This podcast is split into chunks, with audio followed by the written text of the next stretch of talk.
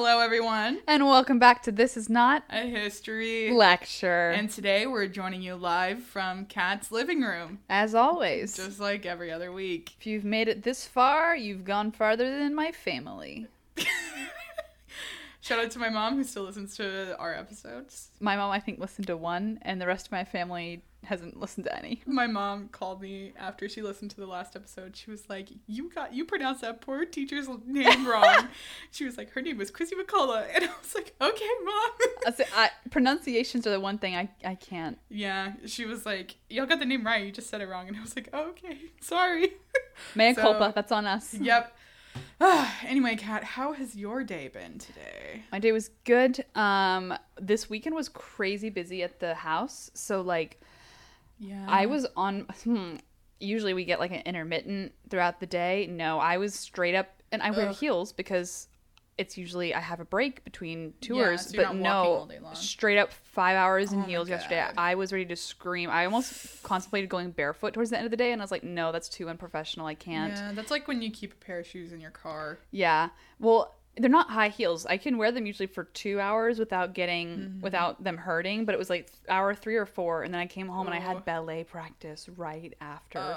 so I Oh, went and put on point shoes, and I was like, like my toenails like like cut the skin on my other toes. They were so pinched by the end of it. I was like, I was supposed to cut my toenails before I went to dance, and then it all just slipped, and oh, it was painful. But today I'm I thought would be slower, and it Yeah. wasn't. So my feet Ugh. don't hurt. It was a shorter shift, like, but my throat is a little gone because it's straight up. I talked for like four hours. Oh my god, So I'm sorry. it's if I like am not quite as vocal as usual, talking like back and forth when I'm making non-committal like mm-hmm sounds. That's why.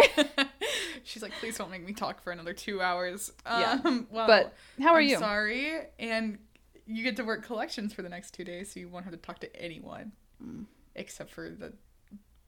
I'm not. That kinda makes that, me sad, Except for like the ghosts that haunt the collection stuff. But I, I don't know. I like working with people. I get very lonely working collections. I that's why I'm starting to think it might not be the long-term job for me. Yeah, I feel like unless you're really dedicated to it, it's very much a temporary. Yeah. I could work collections for like six months. I could not do it for Yeah.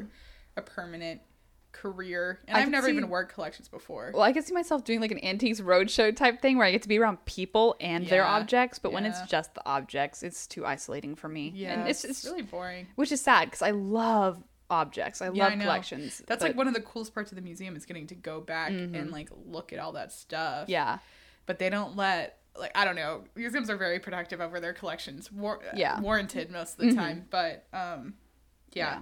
It's a rough job, but Yeah. if that's for you if you never want to talk to anyone, become a collections manager. yeah. If you like desk work and like procedure, that's what it Mm-hmm. is. There's not a whole lot of room for creative thinking. You follow a lot of procedure, and Yeah. I am a very creative, expansive thinker. Like I Mhm. just I need to do like figure problem solving and Yeah. stuff. No, that's that's really fair. Um, like I said, I could do it for maybe six months. You know, as a temp, I could, I would, I would do a temp position as a collection person, but not Yeah. anyway. Well, yeah. I mean, I've also had a very busy weekend. Yeah, Um, I'm sure. the museum that we both work at had a free day yesterday, so it was a community day. So it was busy. I'm sure. It was so busy. And listen, we just reopened like the kid area. Oh, yeah. and Like it has a grocery store. Mm. hmm Mm-hmm. And that Famous means last words. it's so bad. if I hear Oh grocery store God. and children's museum, I, picture- automatically No, know. I took a picture um, yesterday of how bad it was. Uh, at one point, at one point, I'll show Kat the picture, but I'll just describe it. Everything, what looked like almost every single piece of food from the grocery store had been taken Oh out. my god! I feel like a child just walked down the road with their arm out and knocked it all onto the Yeah, floor.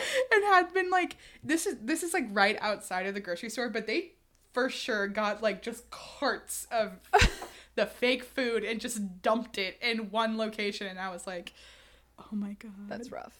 But good news, our friend who closed, she said that a mom was in there, uh, making all the kids pick everything up and put it back. We do appreciate And that. that is amazing, and I can guarantee you that woman's a teacher because no other person can control kids like that. Um, Probably. But shout out to that lady, whoever you are, Yeah, because it's rough closing that room by I'm yourself. sure. Anyway, But yeah, cool. it was a lot slower today, so That's that's, good. Um, yeah. Nice. Well, nice.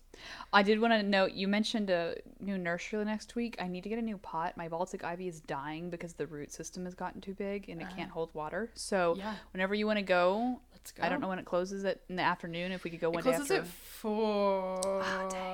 that's gonna make it tricky. That's like We'll right find when you're out of work. Yeah, We'll find a day. We'll figure it out. Maybe Friday. yeah. Yeah. Well, I work. Oh, that's right. I'm working seven days a week right now. Oh. Well, maybe We'll I can get off early on a Friday or something. Yeah, we'll Yeah. talk about it. Okay. Kat and I are going to get dinner after this, so we have lots of time to food. chat. Yes.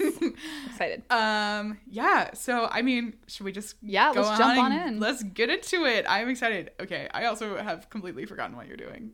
Good. You mentioned earlier that it was about Nazis, so I know my mom will like this episode. She likes Nazis, not in the weird No, way. in the proper way. and in and the- the, there's no proper way to like Nazis. She's interested in Nazi and the his- history Yeah. and World War II history. Learning from history's mistakes. exactly. There we go. Yes, my mother's not a Nazi. I'm sorry. Okay. Sorry, mom. this is a this is anecdote going into this. I was once um a Nazi. oh no, I'm I'm kidding. Kat. I just would like to make it clear that Kat has not now and has never been a Nazi. But I had Thank to you make for the joke. disclaimer. You laid it out. I did. I Who would set I be? that one I out would for be you. remiss if Yes, I didn't make that joke. I, I was like finishing my I was towards the end of my undergrad and I returned home to like see some friends. And there was this one lady who's always uh, there's a type of person in southern Texas that um Mm-hmm. Is a little more interested in this type of history than, Than they, they should, should be. be. Yeah. Yeah, and so I was t- sitting at the table and we were like it was I was with his mother. Like because she worked with us. So it's like his mom and all the old coworkers from where I used to work, we were getting Mm-hmm. dinner and she was like, "Oh yeah, you're doing your your your specialties like the Holocaust and like Nazi Germany." I was like, "Well, kind of, but I do know a lot about, you know, that." Yeah. And she was like, "You should talk to my son. He loves that Oh stuff." my and I was like, told me about this No. Oh, and I oh, knew the way she said he loves that stuff. I was like, there's two kinds of people that study Nazi history. And you don't have to be like into it, like an like self-proclaimed Nazi to be a little too into it in the wrong way. Absolutely. Absolutely. Yeah, it was it made me cringe the way she was like, You should really talk to my son about that. And I was like, I will not be Yikes. Unless it is to teach him the proper way to view this as history we can learn from. Um, we will not be having discussions about Nazi Germany. Listen, I heard of a few people from Frisco being connected to the Capitol riots, so Oh my gosh, yes. yeah, no, there- there's it- people from Houston too, and it's just lots like, of ongoing jokes about the people who like chartered a plane and like oh, uh, no. anyway so that was that one like it was the realtor lady, right? Yeah. She's from Frisco. I remember that. Oh my god. Okay. anyway yeah, Yeah. Yikes. so that's my anecdote going into this i study it to learn from it and because i think that the like brainwashing and like yeah, that's what my mom likes. it's it's that She's just like it's so fascinating how much of a control. Yeah that's Yeah. what's the psychological Uh-huh. like indoctrination of this that's why i like like studying cults too which is really yeah. weird but yeah. No, Well- my mom's into that stuff too. Yeah makes sense. anyway so yeah Anyway, um I just like i am discussing anyway, sorry. Like, I- let's not dive psychologically into that Listen, I have been asked more than one time, why do you like this kind of history? and she's And like i don't, I don't know I don't do. know. It's kind of cool, I guess. It's the forbidden fruit of what we're taught. Like they You know what really I- don't teach it, and then you have to like seek it out on your own. That's true. And you know what I really think? Well, one, I very thoroughly enjoy how weird the Victorians were because they were Yes. just like weirdos. yes. Two, I genuinely think it has a lot to do with video games because whenever there's like a brothel in a video oh game, Oh my god. they make it like the most aesthetically pleasing place wherever you visit in that video game. And I think that to me, I'm like, I just made this like connection in my subconscious. Yes, that's how it really was in history. Which of course, like It's- no, but like also ninety nine percent of brothels and histories were not No. like the luxurious red velvet that we picture from video No. games. But but still cool. but still cool. And I can just maybe imagine it, even though I know that's not true. But Yeah. there were some very high class ladies of the night, Mm. and there, I don't know. Okay, I'll stop talking about it. No, Let's go, Kat. What Okay. have, what have you got for us today? Operation Valkyrie. Valkyrie. Now, all I know about this is that I was forced to watch a movie with Tom Cruise in it once about this, so you'll have to refresh my memory. Okay. General overview we are looking at a failed attempt to assassinate Hitler. And I chose mm-hmm. this topic because it's called the 20th of July plot, which will be, I think, the day this episode drops. Oh, very timely. Mine is also pretty timely mm-hmm. too. Yeah, I, I remember like mm-hmm. looking at the today in history list ahead for today, and it said Operation Valkyrie, and I was like, yes, I know what I'm Coming doing. up on the anniversary. Yep. So, like I said, it's also called the 20th of July plot. Um, I've heard it also once called the Stauffenberg plot, but like only once, which is the name of the guy who planned the assa- like was heading the assassination effort.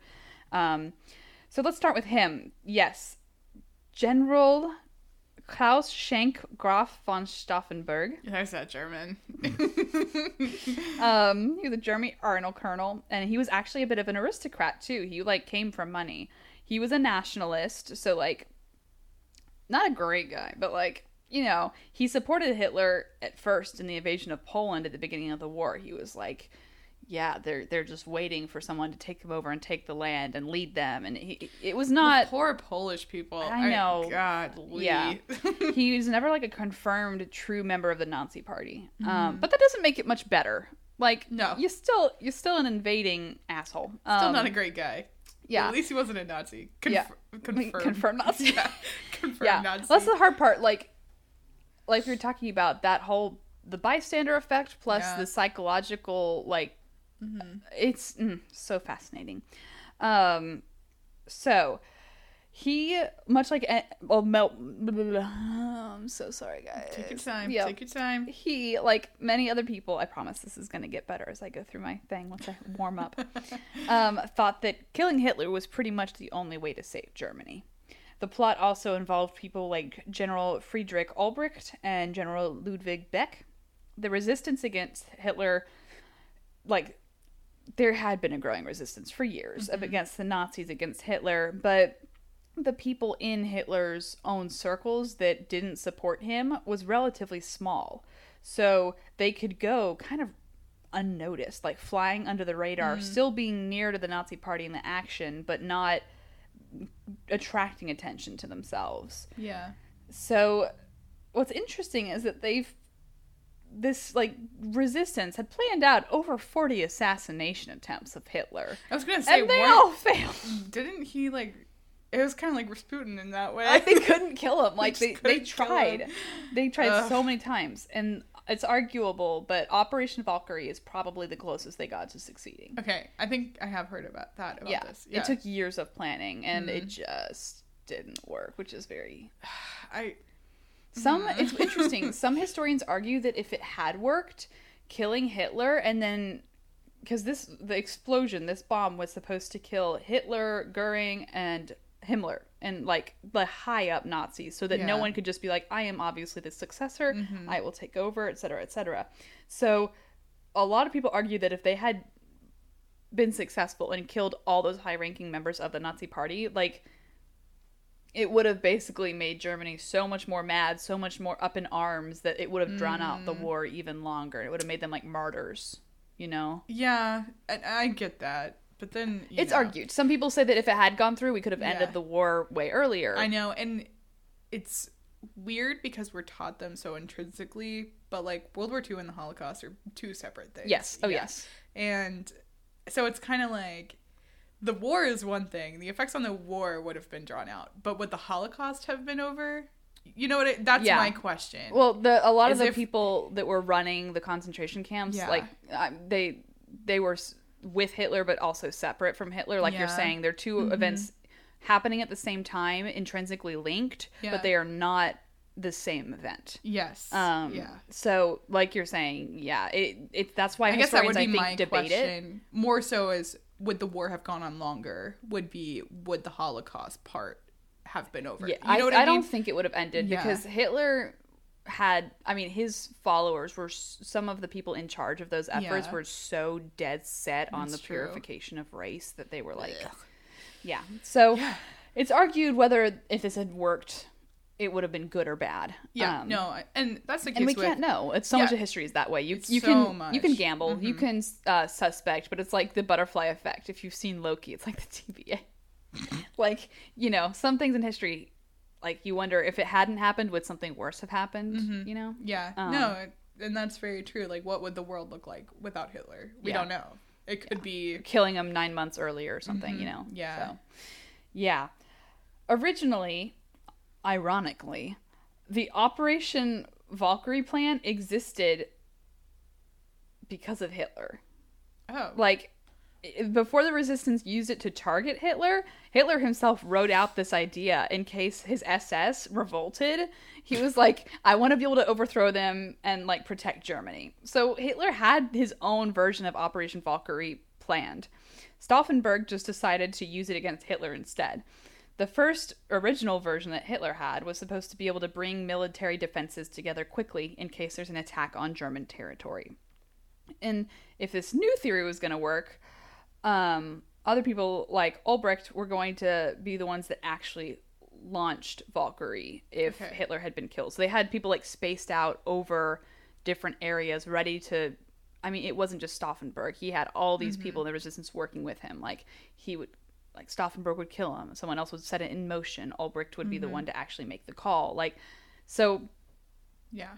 it's a very cog network like a, lots of cogs working together. Yeah. um and all of these main conspirators had this functional role. Some of them were even told like jam like make sure that they can't communicate between the military. Make sure you're like intercept not intercepting the transmissions but like muddling them and making it hard for them to understand. And like you were talking about the war, it's hard to guess what would have happened, especially because right before this, the war is taking a huge turn. It's 1944. It's towards the end of the Yeah.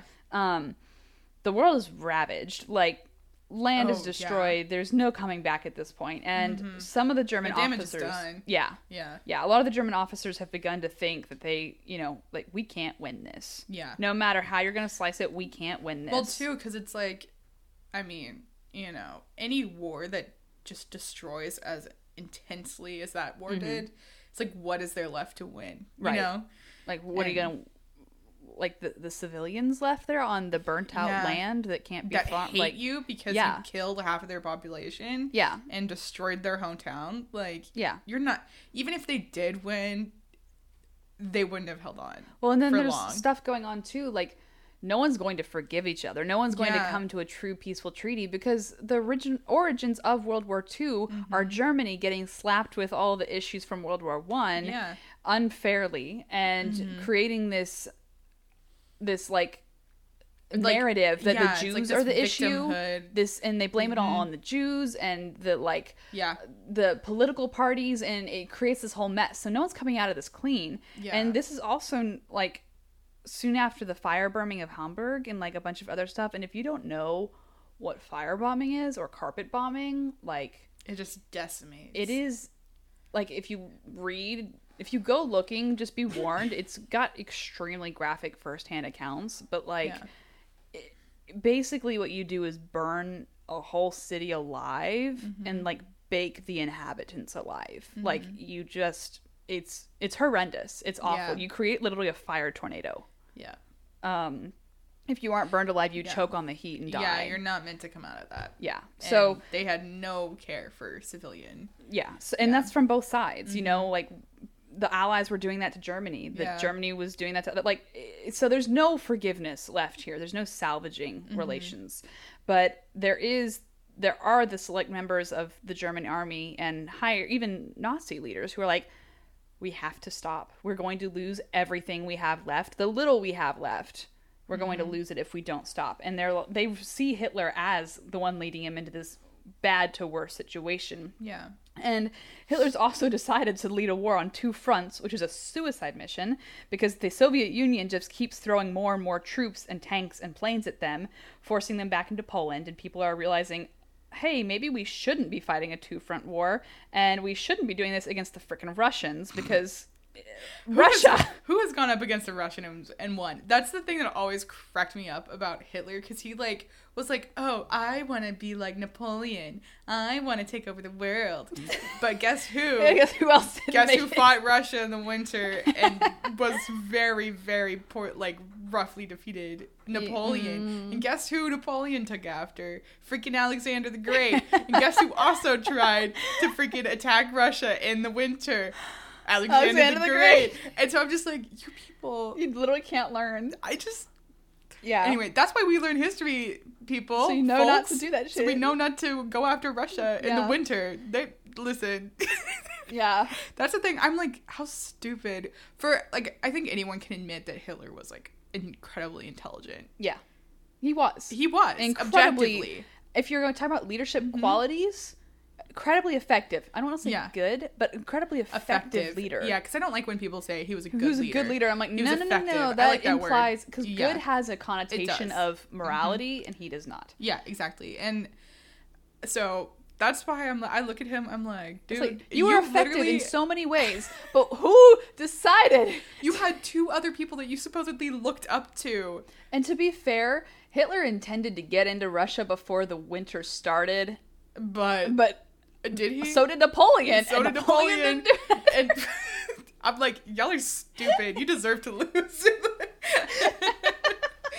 Come on now. Oh, yeah. So, also, if you know anything about Russia and all those like jokes about insane like Russian army members, like who just Yeah. like power through anything, they're not kidding. No. Like, it's insane. I know. Um, It's a different breed over there. and they well, they're just like, I don't, I can't even comprehend like being know. in Russia and this guy comes at you with like an axe and you're just like, what do I do? In Soviet Russia. Anyway. Oh my gosh. Yeah. So on the other side of that, the Allies have just made their way across the English Channel on D-Day, giving them some ability to push back into France and send in supplies Mm-hmm. and prepare to move across Western Europe.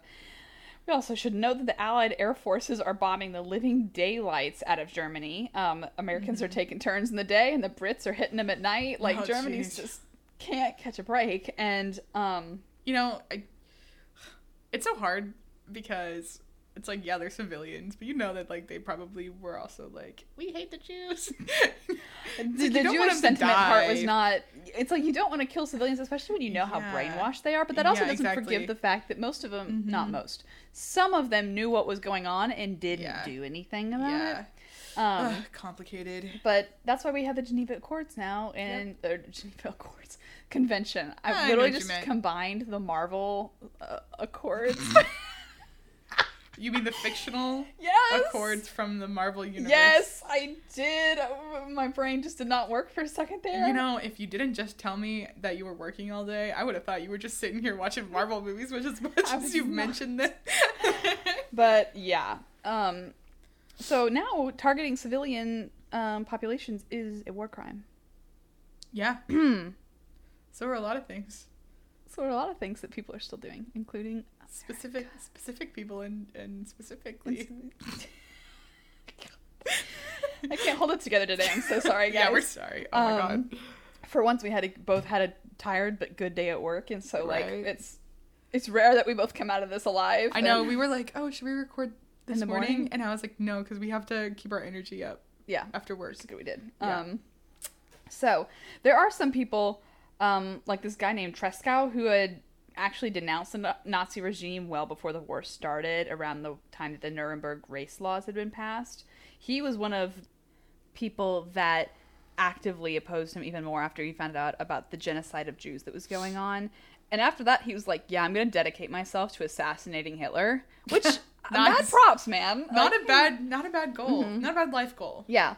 And that's not to say that all the people on the plot were good either. Some of them had joined Mm-hmm. the plot, plot against Hitler just because they didn't like what he was doing as their play, leader. Exactly. And he had a lot of them committed awful war crimes on their own, like Edward Wagner who gave who was like going to fly Stauffenberg in the plane for his escape once he bombed once he set off the bomb and everything. Mm-hmm. Um, but he was like actively mass murdering and killing Jews, which is not Jesus okay. Christ. So you can see motivations for this were very mixed. A lot of it was political, a lot of it was military, a lot of it was personal. It's just Um, like I think this is a great story to show how blurry history can be. yeah, and how weirdly enough, people who hate each other and don't even fight for the same ideals can end up working together. Yeah. It's like it's like um military. You can see it certain militaries like working yeah. with other like Well, even um, just like between World War One and World War Two, who the allies were with Yeah. each other, who was allied with each other, like Mhm. Well, it makes me laugh because Yeah. like France and America weren't necessarily the best of pals, but when it came to in like the war, when they were like, "Hey, can you like help us f up the British?" France is like, "Yeah, I got you, man." Yeah, no problem. That's one thing. Everyone hates the British. Uh, and then we France. can all play nice, I but everyone's deep down hates Yeah. the British. Well, we should acknowledge that we also screwed over France because they came looking for help in their revolution a few years Absolutely, later, they and did, we or we did. Yep. So Ooh, yikes. Anyway, not great. Um. Anyways, so the higher up members and shakers decide we're going to use a bomb. We're going to do this to hand power back over to people um, that they saw competent enough to salvage what was left of Germany. Some of them thought it might even save a little bit of honor for Germany, like what little honor they had left in the eyes of the Yeah. rest, rest of the world. Um, and a lot of them just didn't want to have to do like some horrible, embarrassing military surrender. They knew they'd have to probably negotiate terms, but they didn't want to have to like actually have that like white flag surrender. Yeah. So the plan is to kill Hitler and pass the assassination attempt off as an attempted coup by the Nazi party Huh. and be like, oh, look what the Nazis did to their own leader, then pull the reserve army in to take power and get rid of what was left of the Nazi party. Like, blame Okay. the Nazis for killing their leader so they can So they can get rid kill the them. Nazis and be like, this was a coup. We don't stand for this. Yeah. Kill all the Nazis. And Not then, a bad plan. Yeah. Yeah. It, in theory. In Um, theory. Yeah. I see. I see the logic in that. Yeah. Yeah. And this would get rid of, it would kill two birds with one stone. One Uh-huh. bomb to kill Hitler, and then everyone else would kill the Nazis. Mm-hmm. So, this, in theory, would allow them to establish a new government and a new chancellor as well as a president, because Hitler was functioning as all of that at the moment. Yeah. Um, the plan, the bomb, would also need to kill, like I said, Heinrich Himmler and like Goring and these people who are the head of the SS that would be the successors so Okay. that there's no Yeah. question no one can take over for hitler we've got to just start, from new. scratch Yeah. um, they're working under the assumption that this meeting is going to take place in a bunker uh, the they knew where the meeting itself was going to be but it's this like underground bunker where they had met before is concrete room no windows and metal doors meaning that the blast itself would be contained in the room and anyone near the actual explosive would be killed immediately by the bomb and the uh, shrapnel Okay. and again sense. i'm not a physics person we know this um, so if you're a bomb tech expert i apologize um, How many people we have to apologize per that- episode to? you it's just ridiculous. yeah.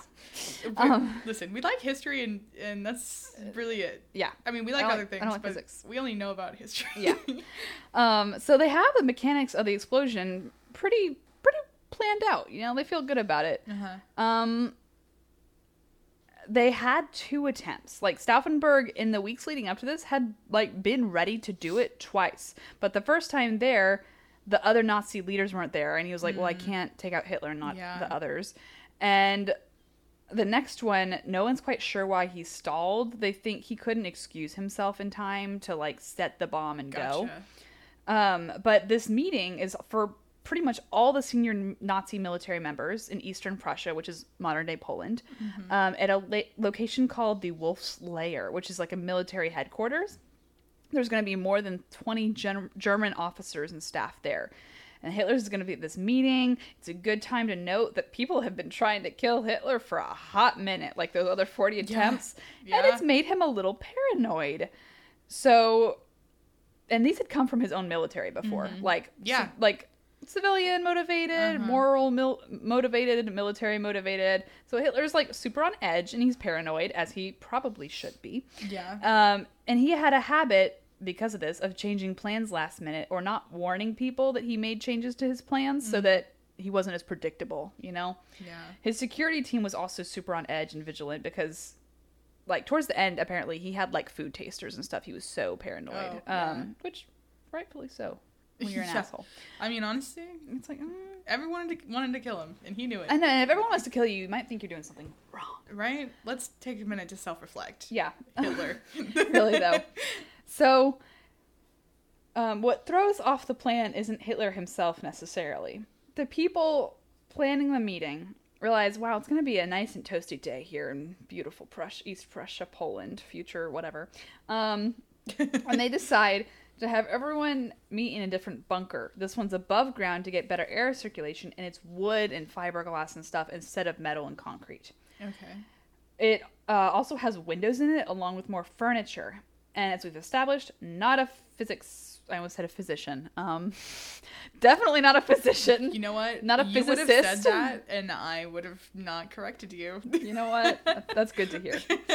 Um, so apparently, from what I was reading up on this, basically the furniture itself becomes a problem because it doesn't just act like shrapnel; it also absorbs some of the energy from the blast. I mean, when if you in movies, people will like duck behind a thick wood table or something like that, or a desk to you know curl up from a bomb or something. Um, and we also know that when you have like windows, it shapes the blast differently. Like it, it again, it releases energy, um, and it doesn't kind of almost.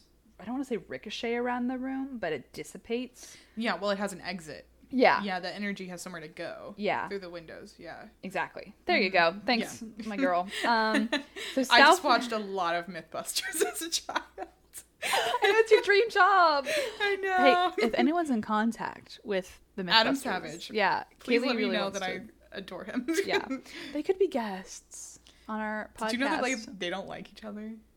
I've heard that. I didn't know that, that was yeah. real. No. Well, I don't think they don't like each other. I just think it was like a purely working relationship. Oh. Which is hilarious because they're like all buddy buddy. I on know the on the show they're like, But they're like, no, that's just a job. yeah, oh, whatever. Whatever. Which is respectable that you you know you, know, you work Yeah, together well, and you don't have to be friends with everyone You don't have to be friends. That's fair. I kind of do, but like other people don't, and that's okay. I mean, honestly, if I worked on the MythBusters, I would want to be on good terms with everyone there. yeah. Yeah. Well, I genuinely don't. I can't handle being purely acquaintances with people. I feel super alienated, so I insist on becoming like besties with everyone Kat, I meet. Like knows people's like deep dark secrets within a week of ask or meeting them, and I'm like, how do you do that? And she's like, I don't know. I just ask questions, and that's like the fundamental difference between you and I is you ask questions, and I just wait for people to tell me things. I, I want to know about people's lives. But it's not that I don't. I just it's it's the yeah yeah, different it's fair. approaches. Um, yes. yeah. I love people. Um. Anyway, Stauffenberg shows up to this meeting, realizes that this is gonna be a problem, being not in the concrete bunker, and is like, okay, you know what, we we've got to do this now or never. Like it's we're cutting close on time, and we're gonna go. Um. And he thinks, okay, I've got two bombs in this briefcase, so even if it's wi- it's got windows and it's wood, this should still do the trick. I don't know if he was like an expert in bombs, but we should note that this guy had been severely injured in the line of duty uh, in Africa, I believe. He was, um, I think it was this very war, and he like lost part of he lost I think his left hand and a couple fingers Wow. on his right and his eyesight Wow. and part of his hearing. Um, and although apparently when Hitler met him, Hitler was like, "Ah, look at this guy. He's so charismatic. He's what a warrior should be. You know, Hmm. battle worn, but still a handsome white dude with like you know the Aryan hair, features. yeah. Although I think he had brunette hair. I think Oh. I'm not sure. Oh, Um, but gosh. yeah, but Hitler saw him as this like martyr and all that, and Hitler was like actually pretty fond of him or liked him, but. So he doesn't actually have like full, quite the same mobility that he Okay. did when he had Yeah. two hands, um, which some people think is the factor in this, because he gets there. I don't know. Again, maybe his time in the military taught him about bombs, but we have pretty good documentation that Stauffenberg, being the one with the best access to Hitler, was decided to be the one carrying the Uh-huh. bombs. And it was imperative too that he survive for the rest of Operation Valkyrie, though. So he had to get out before the explosion itself took place. Gotcha. He excuses himself for a moment so that he can go get the bombs themselves ready. They're kind of like arm them.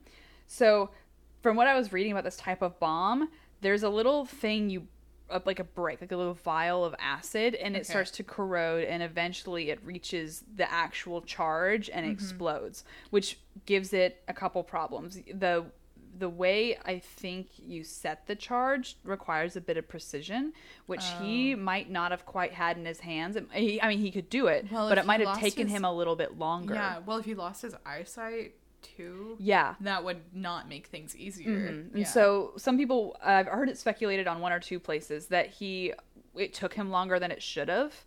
um, to set the bomb. And I've also heard that um, this being so temperamental, like you didn't exactly know how long it was going to take the acid to eat through Yeah, to the charge, say, especially in a humid place. Like it was unpredictable, Yeah, it was humid and hot, and that could speed up the reaction. So Yeah. they were trying to work fast, but he excused himself to the bathroom, saying, "I believe someone told someone said that he claimed to need to change his shirt." So he doesn't have that long, but someone starts knocking on the door of the bathroom, trying to hurry him up, saying like, "Hey, we got to start this meeting." And he was like, "Oh shit." Yeah. Um, and he only has time to arm one of the devices instead of both, which that right there is a bit of a problem because he was counting on that with that new bunker, both charges being available. Yeah.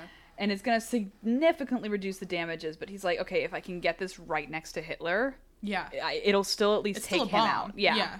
Historians think um, that it should have like worked if this one Hmm. dude, this one dude hadn't moved the briefcase. Uh, Yeah.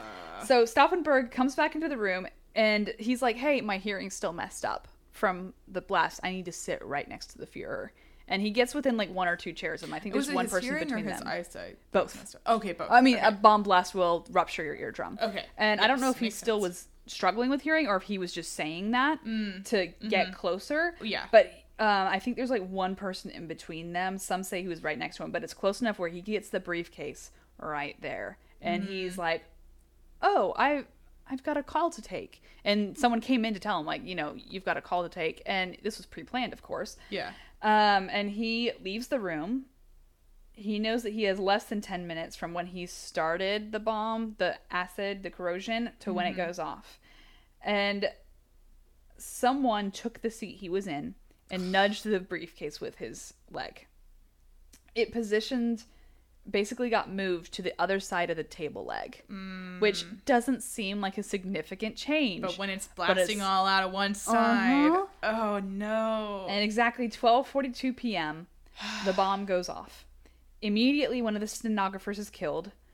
There are over 20 people in there that are injured. I mean, you're going to be in a confined room of any Yeah. of any structure. It's going to injure you at least with like splinters and yeah. your your There- hearing or off. something. Yeah. Yeah. Um, but later, three of those with that were injured died from their wounds. Okay. Yeah.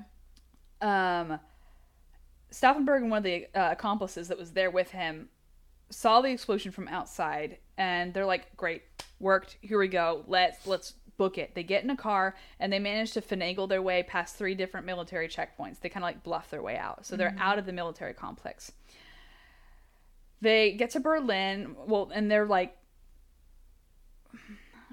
there's so much miscommunication in the chaos, mm-hmm. which is what throws off the whole plan. Because Yeah. in theory, Operation Valkyrie, they think Hitler's dead. Yeah, And that's what they have as two. Yeah. Yeah, and they're kind of like, okay, Berlin, everyone get ready to, you know, move the reserve army and start getting against the Nazi regime. But everyone else is like, wait, we need confirmation that Hitler is dead before mm-hmm. we do this. We we have to make sure. Fair and they all falter. And Hitler obviously does not die, but like Yeah. it's this freaking wooden table leg. From what the people in the room say, he was leaning over the table looking at a map. So from like waist up, he was oh. protected by this heavy wood table. Yeah. And the table leg and the military officers standing around him blocked the charge Oh my god. from directly affecting him. He had apparently a pair of pants that got like destroyed and burned, and later they were used as like a propaganda sort of thing. Like, look what someone tried to do to the Fuhrer, mm-hmm. like kind of mm-hmm. thing. But he had like no serious damage. Oh a couple God. splinters, a perforated eardrum from the explosion, but that's it. oh my god. And Ugh. which is infuriating because you're like, I don't care if there's a table in between you and a bomb. It's still a bomb. It's still a bomb. You should be dead. I know. It's just like, because when you think of a bomb, you're like, oh, a bomb, like a bomb. Yeah. Like that's a big explosion. Yeah. But when it fits inside a briefcase and when it's one of 2 Mm-hmm. it's kind of like, Yeah. yeah, it's not that big and it's not. And then you have that big, and I'm sure it was like very luxurious because he was a Fuhrer, so you know he needs the best of the best, even in his weird little bunker. Mm. Um, so it's probably like a really expensive, like solid oak table, like Well, and you can see pictures of the bunker Uh-huh. after the explosion, there's some pretty famous pictures out there. But if you look, there's very obviously a table that was not completely destroyed. Yeah. Like you can see, like the table is still intact. You can make out what Mm-hmm. structure it was, and you're like, how big was, how thick was this table to survive a bomb blast? And the rest of the room is like blown to shit. And Uh-huh. the table itself is like still intact. You're like, how did this? Oh, God What? damn. And Hitler is actually injured so little that he keeps his meeting with Benito Mussolini that was scheduled for later that day and brings him into the Oh bunker to show him, hey, someone tried to assassinate me today. Look. oh my God. like there's pictures of him giving Mussolini a tour around the like destroyed bunker. Jesus Christ. I mean, like, I mean, we're- after 40 assassination attempts, I'm sure it's just part of your day. but I imagine guess. being like, hey Mussolini, come check this out. Like weird flex, but okay. Right? I mean, honestly, between Hitler and Mussolini, that would be the kind of thing they flex about. Mm-hmm. Right? I Those two guys, laying it on a table and measuring. Like oh yeah. I had an assassination attempt. What did you What have you? Mussolini? oh my god. Ugh. and at first they're like so hopeful about this plot because they're like, "Great, Hitler's dead. Here we go." And some people from the reserve army have started arresting like the high-ranking Nazis, like going after him. Mm-hmm. But eventually the truth gets out, and they're like, "Oh shit, Uh-oh. Hitler's Just kidding. alive. Um, He's fine." And that cements the end of the plan. They can't claim now that it was an assassination by his own high-ranking Nazis because everyone survived. Um, Ugh. well, except for like those poor like.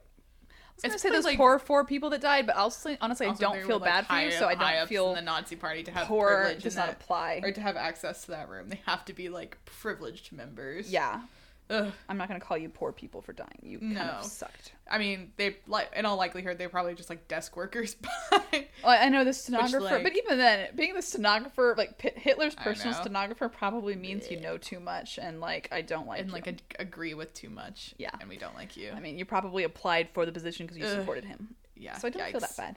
Um, anyways, so General Friedrich Fromm, who was the commander of the reserve army, and in theory was supposed to help them overturn the Nazis, he he had condoned the July plot, but he was like, "Hey, I know who did it." And he was supposed to be one of the co-conspirators, but he was hoping to throw Yeah, attention someone off else, of himself Yeah, so he wouldn't get. and he turns them in like he turns in like the major people are like Stauffenberg and like is like okay this is what I know um of course. I mean they figure it out because like Yeah. Friedrich Fromm like they're you can't Hmm. not Whose be involved briefcase is this belong to? well like Hmm. Who's the one person who left the room? well no I'm talking about Fromm who turned Oh. in the others like Oh, yeah. eventually they're like how did what do you mean you Oh, knew all these him. people like Okay, yeah, if yeah, you yeah. turn everyone in and turn tail like, on your people How did you know all of How this? How did you know? And I'm sure that one or two people were like, "He turned me in." Well, bitch, you know what? Fromm was in on it too.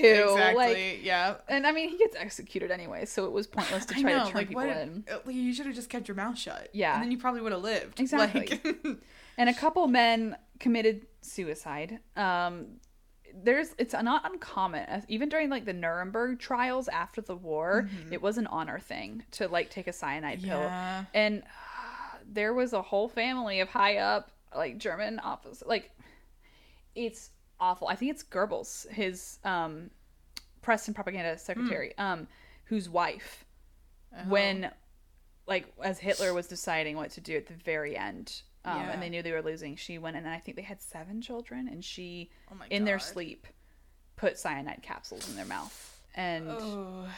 killed all of her children, her and her husband. I think it was Wow. Goebbels. I wow, this is horrible of me that I don't know that. That I should know that. I think it's Goebbels, but um, Yeah. Yikes. it's not I mean, Goring. It's it has to be Goering. Oh, I'm so bad with German names. Um, I think it's an. Kat, I'll you know, check I, that later. I've never heard of this person before or that story. So I just feel really bad because I should know that. Um, Eh.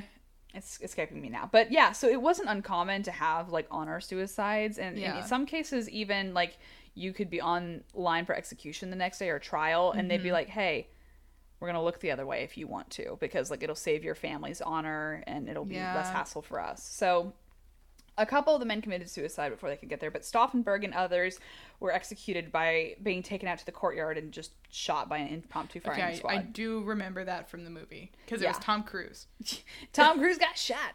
the famous Scientologist. Yeah, well, and that was very common too. A way to just line people up and you just shoot till they're Yep. all dead. Um, Yep. The next part's a little effed up if you don't want to hear it. Um, but like, one of them was actually attacked and like slowly asphyxiated, and Oh they filmed it and gave it to Hitler to Oh watch my- as like a stu- snuff film. Oh my god. Yeah. Ugh. Okay. I don't know why that's never clicked to me for me, but like Hitler would totally be. Oh yeah, he stuff. had to be a sadist. Yeah. Like Ugh.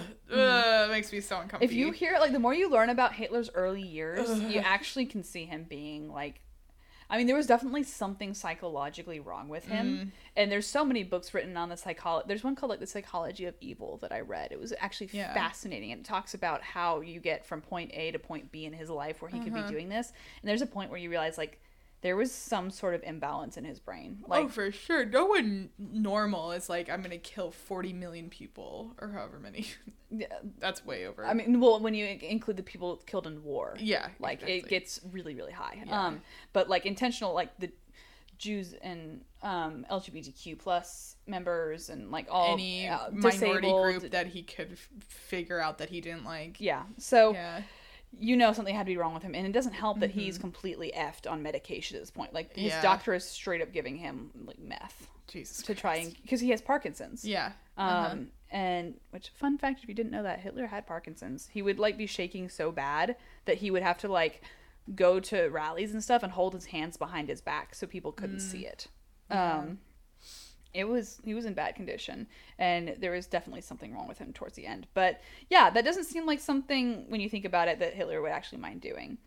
They end up arresting what some people think are thousands, thousands of members of the resistance just on suspicion of conspiring with the July plot, and he executed tons of them. So it's hard to know, you know, exactly who knew what was going on and which Yeah. plot. Mm-hmm. So there could be a couple hundred directly related to the July plot that they executed. Some people say that by the time they got, you know, information on who's in the resistance, they tortured it out of other people, et cetera, et cetera.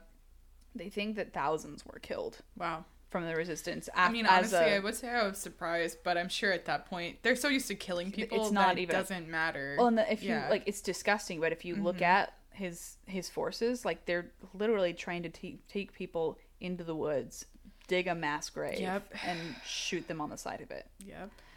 Um, and what's really disturbing about this one, skip the next thirty seconds or so, is that out of these thousands of people that were killed, a lot of them were like strung up on meat hooks Oh my god. and killed that way. Jeez. Yeah.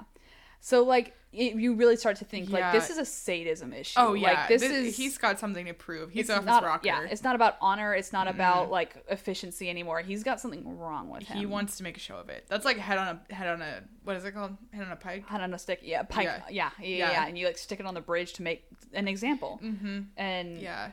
and I mean, once you've done such god awful things to the rest of your population, your country, and You stuff, don't like care. you don't care. It just like you're desensitized Life is to meaningless. it. Yeah. yeah. Um, so, after all of this has gone down, Hitler is convinced that there's some higher power that has spared him from this explosion. Of course. Yeah. And he's like, if he feels like it's given him some divine right that fate has allowed him to survive so that he can carry on and keep going and just lead Germany even more. He says, quote, Having escaped death in so extraordinary a way, I am now more than ever convinced that the great cause which I serve will survive its present perils and that everything can brought, be brought to a good end. oh my god. And then he dies like less than a year later. Yeah, he kills himself. Sucker. Yeah. Um, so he and the other Nazi leaders are suddenly more in control of the situation than ever, and they're like calling all these shots, and everyone's like, "Yeah, you're you're a martyr." We're Yeah. Now they they're inspired. yeah, it's Yeah. literally the exact opposite of what they were planning to happen with Operation God. Valkyrie.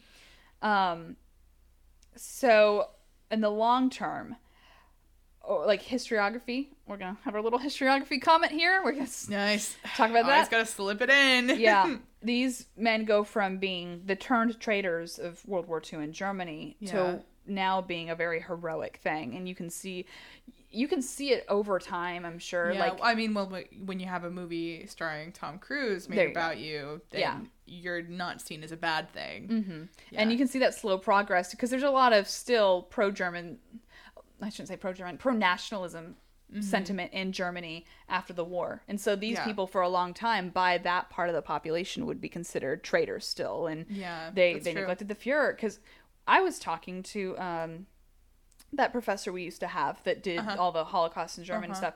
And he's a bit older. He just retired um, after a very long time teaching here. And he was talking once about his time studying in Germany when he was doing his doctorate and how he was walking in one of the libraries and the man called out behind him like, "Sir, do you know where you walk? You walk in the footsteps of the Führer." Oh, Like there were still people when he was getting his doctorate there that had not necessarily a pro-Nazi sentiment, but a pro-German nationalism sentiment that were willing to overlook the Holocaust in order to Yeah. support nationalism or not even overlook a Holocaust. There are plenty of people that actively still to this day deny that the mm-hmm. Holocaust oh, happened. oh, absolutely. Even non-Germans, I, I, there's a lot to say about that. Well, Well, uh, you can see the same kind of people in America. someone in our cohort texted me last week and he was like kat i'm watching a documentary right now can you please explain this to me like how people still and i gave him like yeah Yeah. and i gave him like the basic lowdown of like people genuinely are like there's a million reasons psychologically It's psychological. I think it's a lot of it is psychological. it's defensive Yeah. it's to not have to deal with the actual emotion and Mm-hmm. reality it's our own nationalism in america when people Yeah. deny it so like there's a million reasons but there are still people that would consider them traitors for years to come and now they're they're heroes Yeah. and which is a weird thing too because some of them weren't good people Yeah. No, it's true. they were shit people who just Yeah. wanted a different person in power Yeah, they didn't necessarily disagree with Hitler. They just didn't like that he was the one calling the shots. yeah And I think that's important to keep in mind because, again, like I said earlier, this really seems like a really good story to show how morally gray history can be. yeah Because it's you not have just right and wrong bad people doing an objective good, or at least Yeah. what we would perceive as Perceive an as objective, objective good. good. So it's, uh, you know, when people come at history with like our, our Mm-hmm. lens, what we know, and there are some things that are black and white good and bad Mm-hmm. There are. holocaust bad. point blank period. equal rights civil rights movement Good. like But like when you get into the weeds like this, you know, and how we got to those a's and b's Yeah. black and white there is gray in the middle Yeah, um so yeah and now actually i think angela merkel um at some ceremony on the 75th anniversary was like we see them as heroes now like they are hmm. heroes to germany and interesting. and i was like that's probably good that you acknowledge it as a nation as being Yeah, a and I think- good thing it'll help some of that sentiment stuff Yeah, well, I think I've heard that about Germany. It's like now they're like very open about we acknowledge what we've done. Which is a big difference between America, America and and Germany, Germany. when we talk about slavery is that we still have a lot of people in denial of the Yeah, situation. a lot of our educators too. yeah, which is a Yeah. Mm-hmm. huge problem. In Germany, there there is unfortunately a new Yeah. resurgence of all over Europe, all right? over Europe, all over That's America. rough. I'm not pegging Yeah. this on any one country. No, There's a true. huge resurgence of Right hate groups, um, neo Nazis, Aryan Brotherhood, stuff like that, which is terrifying. Yeah. But Germany has been making a bigger push because they know that acknowledging this is going to diminish the power of those groups, of Yeah. those hate groups. Um, That's true. Like they have stumbling stones. Um, that's what they're called. They have like bricks and little plaques in the ground that'll Mm. say like a Jew lived here, like this home, this area. Like it's like a remembrance for all Mm. Of the people that died, and they're everywhere.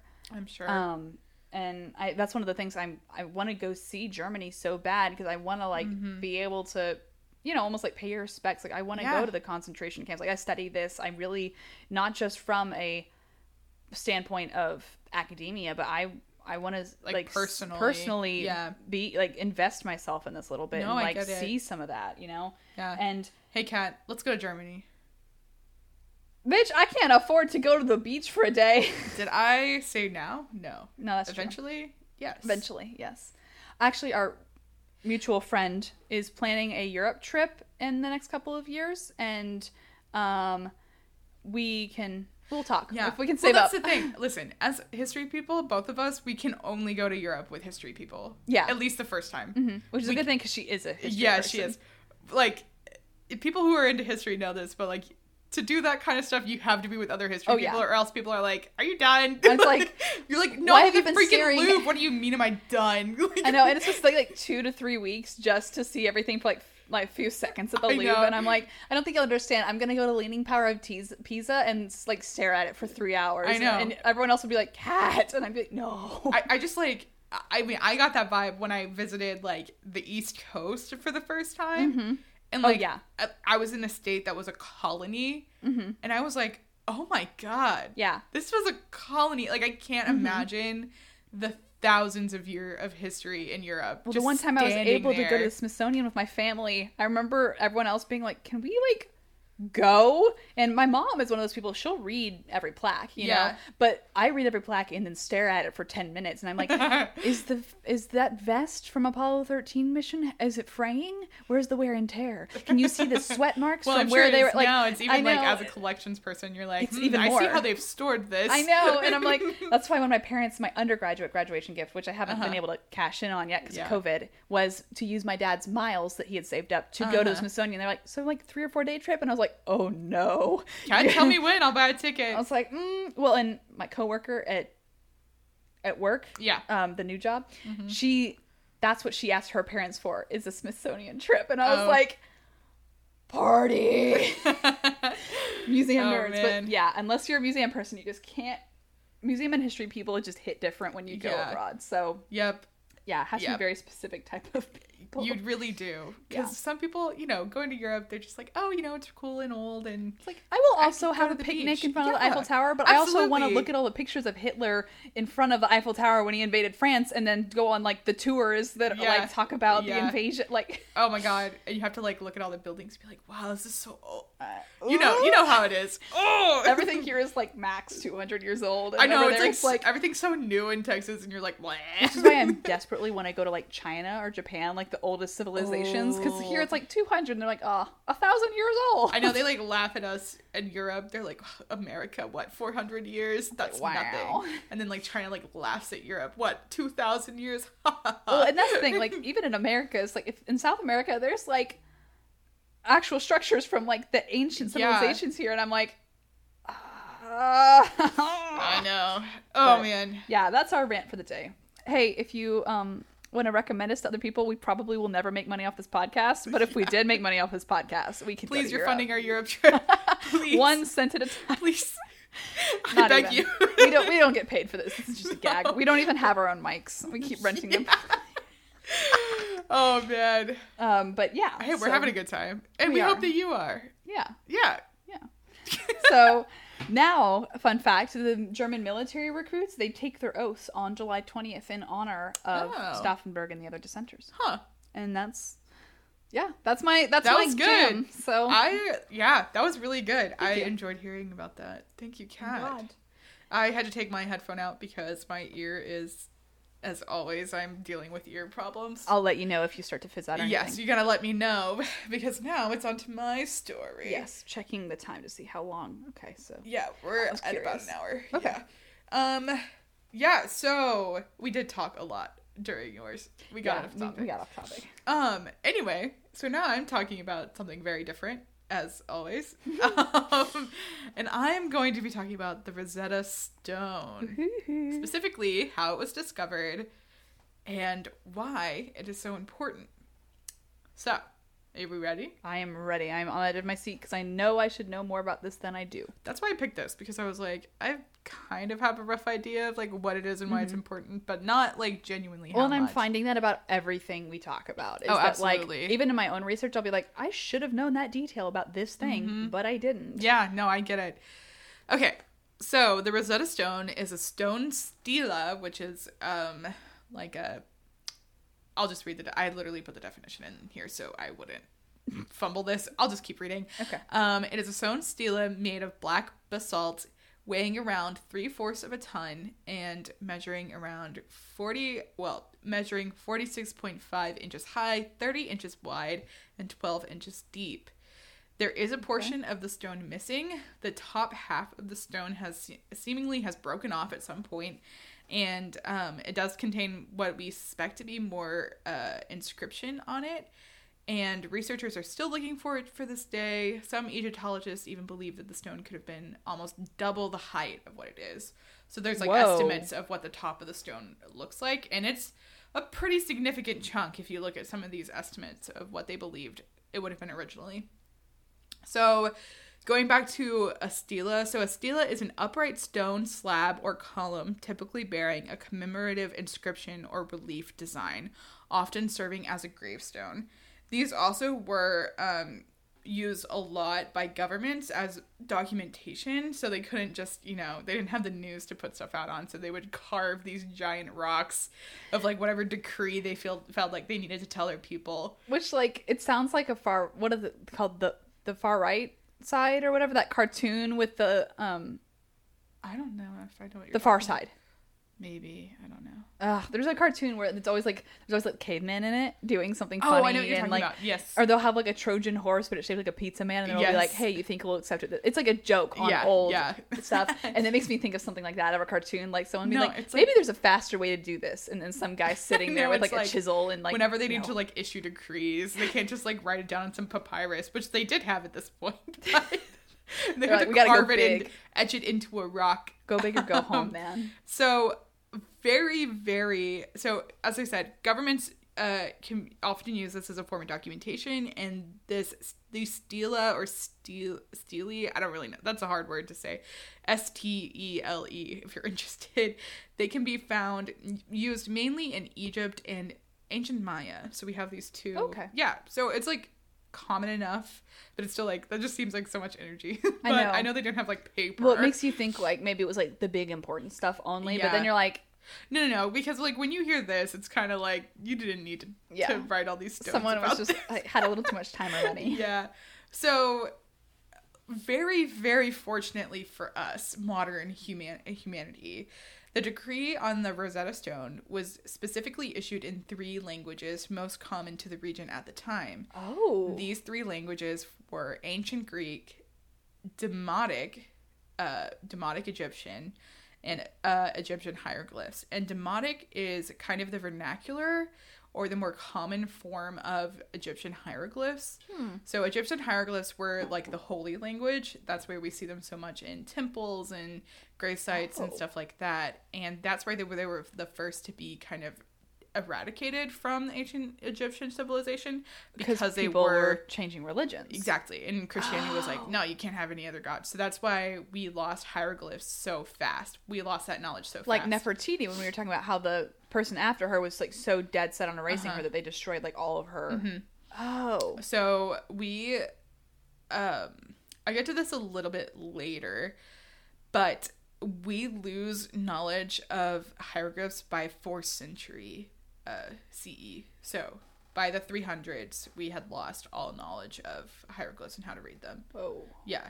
So pretty early on, when you think about like the rise of Christianity and that being a huge Yeah. factor in the fall of like Egyptian and other Well, like we were talking Religion- about with Nefertiti, they're switching back and forth Yeah. Mm-hmm. religions pretty often. And if you're going to keep destroying the evidence of the previous person, eventually you're just cannibalizing your own Mm-hmm. Yeah. ability to mm-hmm. keep that stuff. And so, yeah, so like I said, we have this Demotic language, which is their kind of more common form of the Egyptian language. Um, so it wasn't, it was used in everyday stuff, not like documentation in temples and everything.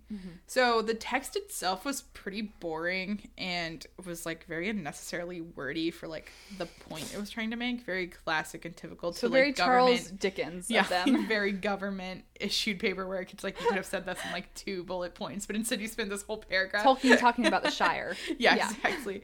So this decree on the Rosetta Stone was issued in we believe to be 196 BCE, Whoa. and basically it was a propaganda tool used to convince people of Egypt to accept the current king uh, Ptolemy V. And uh, so this was an issue because Ptolemy was from Greek, and so we see that kind of evidence of power struggle of who's controlling Egypt at this time. So they're trying to get people to accept Ptolemy as a good king, and it says basically that he's a good king and worships all the good gods. So that's in a nutshell, that's what it says.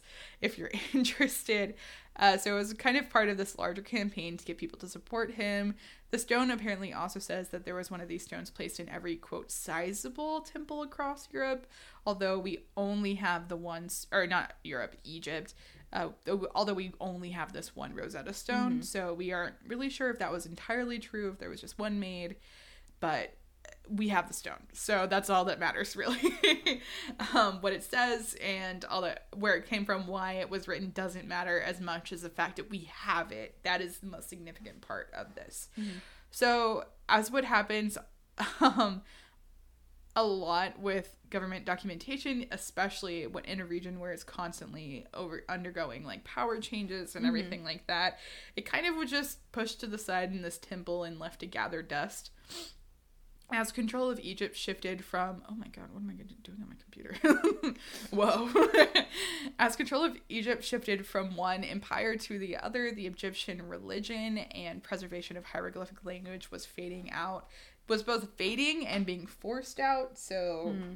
you know, people were like adopting real, new religions, so they didn't care about preserving hieroglyphs as much. But then we also have things like Christianity coming in and being like, no, you can't practice this anymore. Mm-hmm.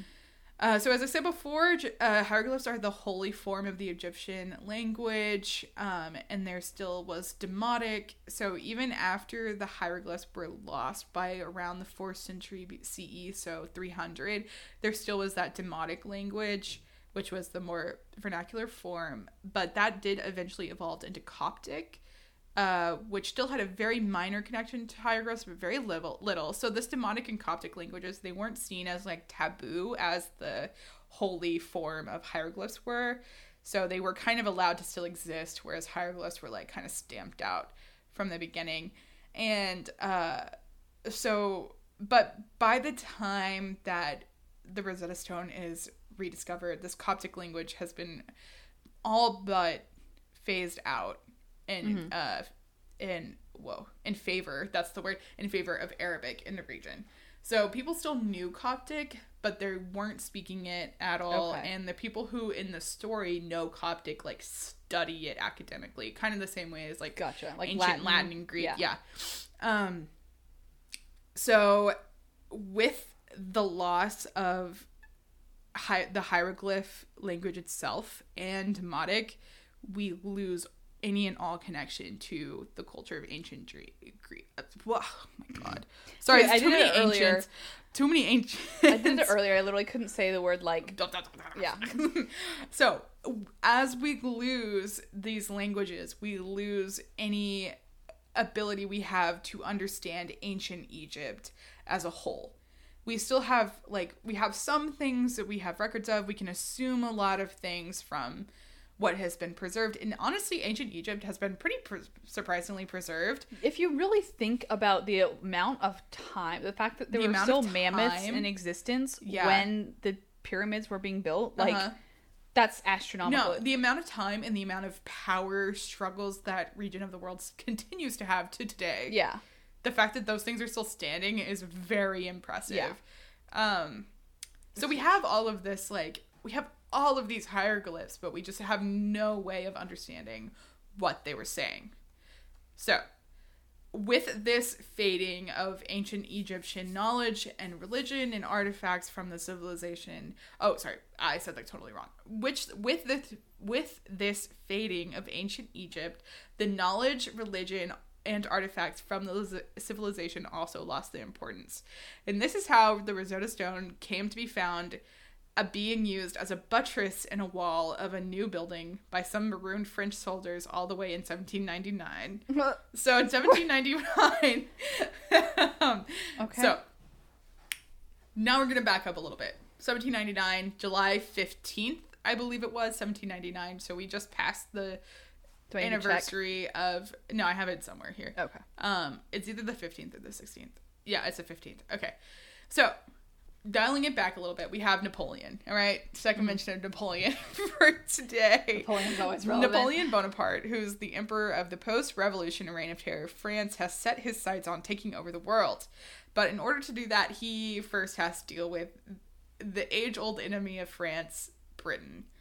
so, Great Britain, who at the time is in the height of their imperial power, had a very significant hold on the Indian and Middle Eastern religion. What am I saying? What's I did it earlier me? too. I know. Oh my gosh. Had a significant hold on the Indian and Middle Eastern region. Napoleon wanted to eventually win India from the British, but in order to do that, he recognized he would need a foothold in the region. So he set his sights on conquering Egypt to establish that foothold. The plan was to take over Egypt and control the Nile River, and thus cutting off Britain's supply resources to India.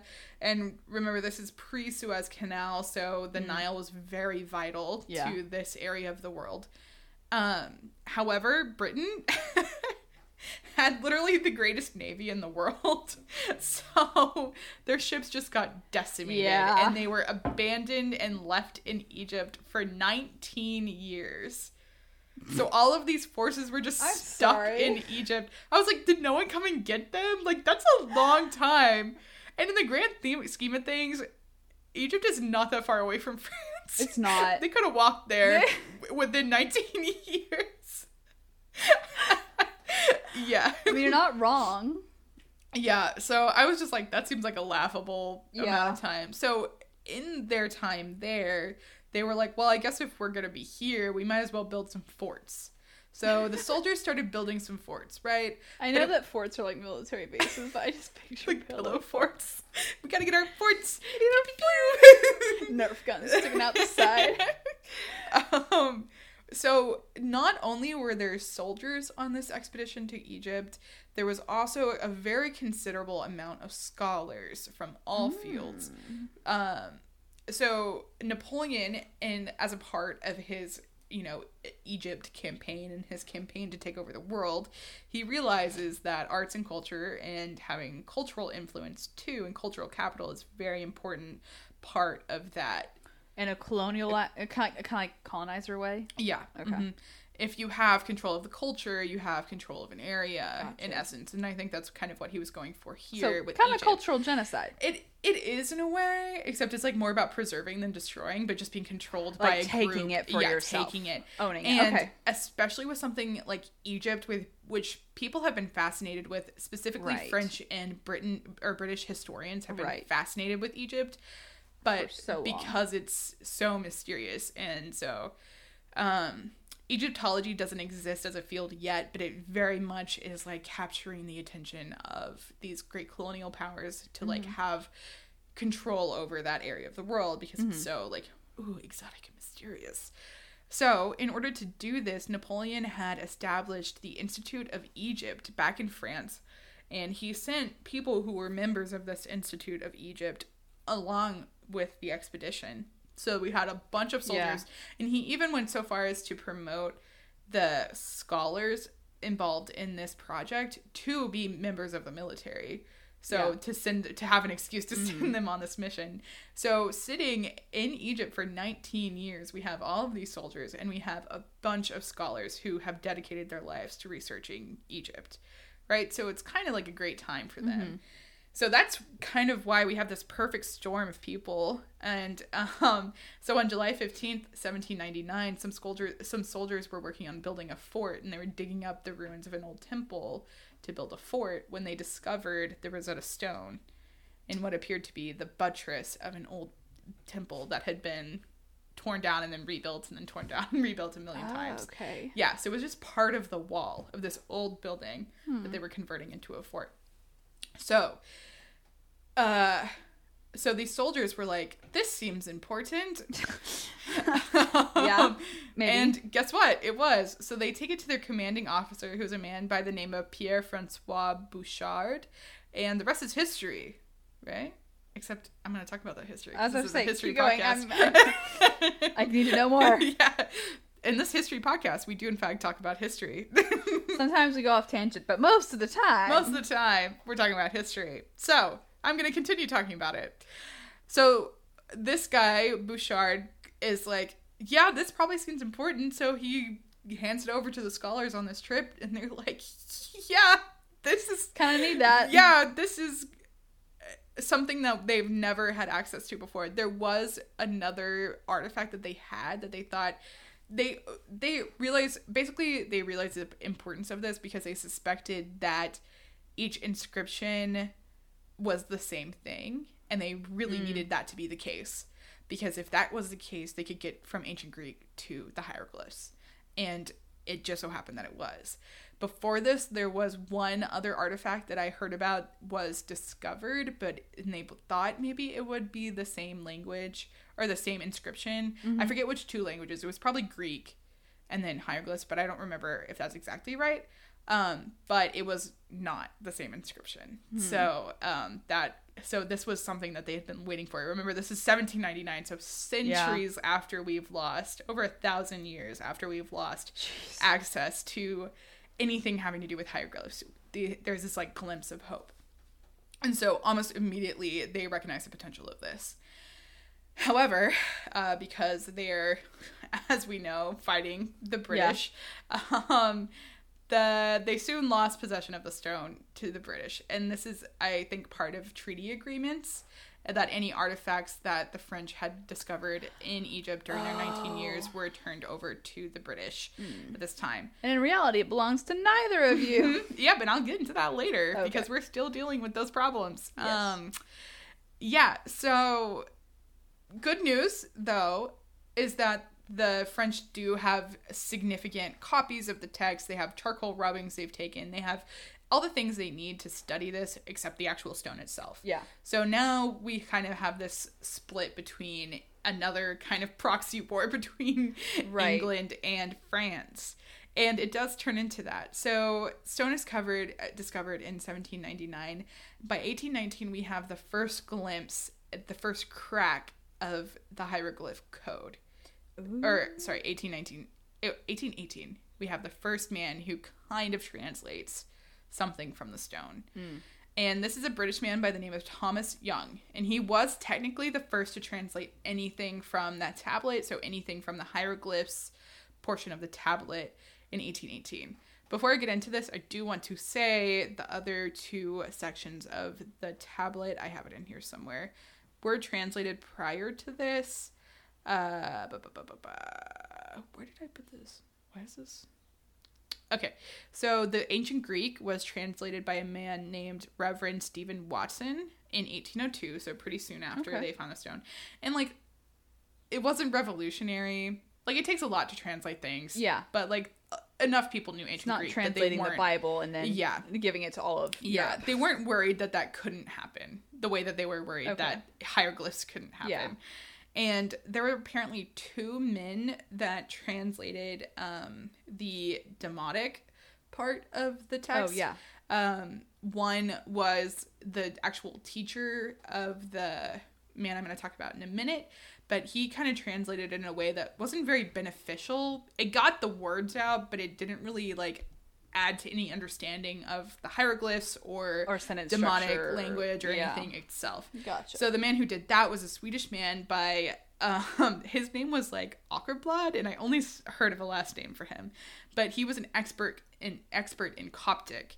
So he was able to see the connections between Coptic and Demotic and kind of make those connections there. And Mm-hmm. he basically figured the words for love, temple, and I believe it was Greek were the same in Coptic and Demotic. So using those, he was Oh. able to kind of connect, which Yeah. just sounds like very impressive. So that was a little more impressive. So before this, before the actual translation of the hieroglyphs, we do have the two other sections translated. Great, cool, impressive, but not as impressive as unlocking this language that had been Yeah. like- Hidden for hundreds of years. Yeah, Yeah. exactly. So, um, as I said, this man by the name of Thomas Young was technically the first to translate anything from the hieroglyph portion in 1819. He was able to match the name Ptolemy, written in Greek, to its counterpart in the hieroglyph section. Uh, but this is like very, not very much more than a fluke. Um, He basically was able to use something called a. where did the word go? It's a certain word and a cartouche. And a cartouche was basically like a fancy section that they would put the name of whoever was ruling at the time in. So it was usually like oval shaped. And it would just be Oh. like the name circled. Like a label. Yeah, it's something that's supposed to stick out. Like a seal or a label. Yeah. Okay. So he recognized, oh, that's probably where they put the names of their rulers. And using the Greek and his knowledge of the time period, he was able to deduce that this word is probably Ptolemy. So while he hmm. did technically translate something. He went more on wasn't, intuition. Yeah, it wasn't like he unlocked the alphabet. Yeah. You know, it was just he was able to, through a series of assumptions, Yeah. get to the right place. Um, but Thomas Young is England's claim to fame, and we'll come back to that later, even though he definitely didn't do much for the actual study of hieroglyphics or anything like that. Sounds about right. Um, so one of the reasons why he didn't do much is because he was stuck in this kind of preconceived notion on how hieroglyphs worked.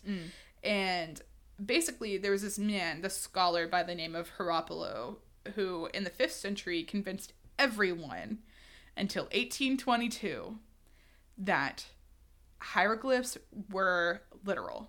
So oh. whatever they depicted was what they were talking about. Yeah, is what they meant. So if it was like a picture of a cat, Oh. it was cat. That's what the word was. I feel like that is an assumption about a lot of pictographic languages. Yes, especially when you're operating out of a more Romanized language. Yeah, Eurocentric. yeah. Kind of. Um, Well, yeah, Roman Yeah. is a good term. Yeah. but the problem was not only that he came up with this wrong assumption, was that he so he did this in the fifth century, so 400s. He was so close to the time that the language was lost that people just took his word and it was Oh, treated as a primary source. No. So people were convinced for years, no, that's how you interpret hieroglyphs. And so there was all these like crazy Oh assumptions gosh. about life in ancient Egypt because they were taking the pictures as literal things that were happening that's when that's like funny. not like it's not funny at all. yeah, but it's like kind of this man for centuries had the world convinced that no, this is how this bro. Um, so it's just a big fluke, and that's why this man by the name, uh, this guy Thomas Young, just couldn't get past. He just had such a strong belief of no, this is how that worked Mm-hmm. that he couldn't push past that and look at the hieroglyphs objectively and figure out how that language worked. Because if you don't know, the hieroglyphs are an alphabetical phonetic language, Mm-hmm. and each image stands for a sound. Um, and so they just hadn't made that revelation yet. Yeah. And it wouldn't be until four years later, as I said, 1822, um, that a man by the name of Jean Francois Champollion discovered that it was, in fact, a phonetic alphabet. And that is the point that they are unable to, or that they are able to unlock the best we can now Yeah. that hieroglyphic language. So this guy, um, Champollion, was basically born to do this. In fact, apparently, when he was born, there was a magician who said that he will be famous one day when he was a baby. Oh. Um, and guess what? He was. We're still talking about him today. Yeah. And he was a talented linguist, like a protege. Protege. Like he Oh. was so good that um, when he applied to a university in France, they denied What- him a mission, oh. but they offered him a teaching position. So literally, like one of the prodigies that like was going to never like Yeah. like he just he wasn't gonna peak. He was just gonna keep getting better and better. And he like apparently from a young age was like, no, I'm gonna figure out hieroglyphs. Like that was his life goal, is to be like, I'm going to figure this out.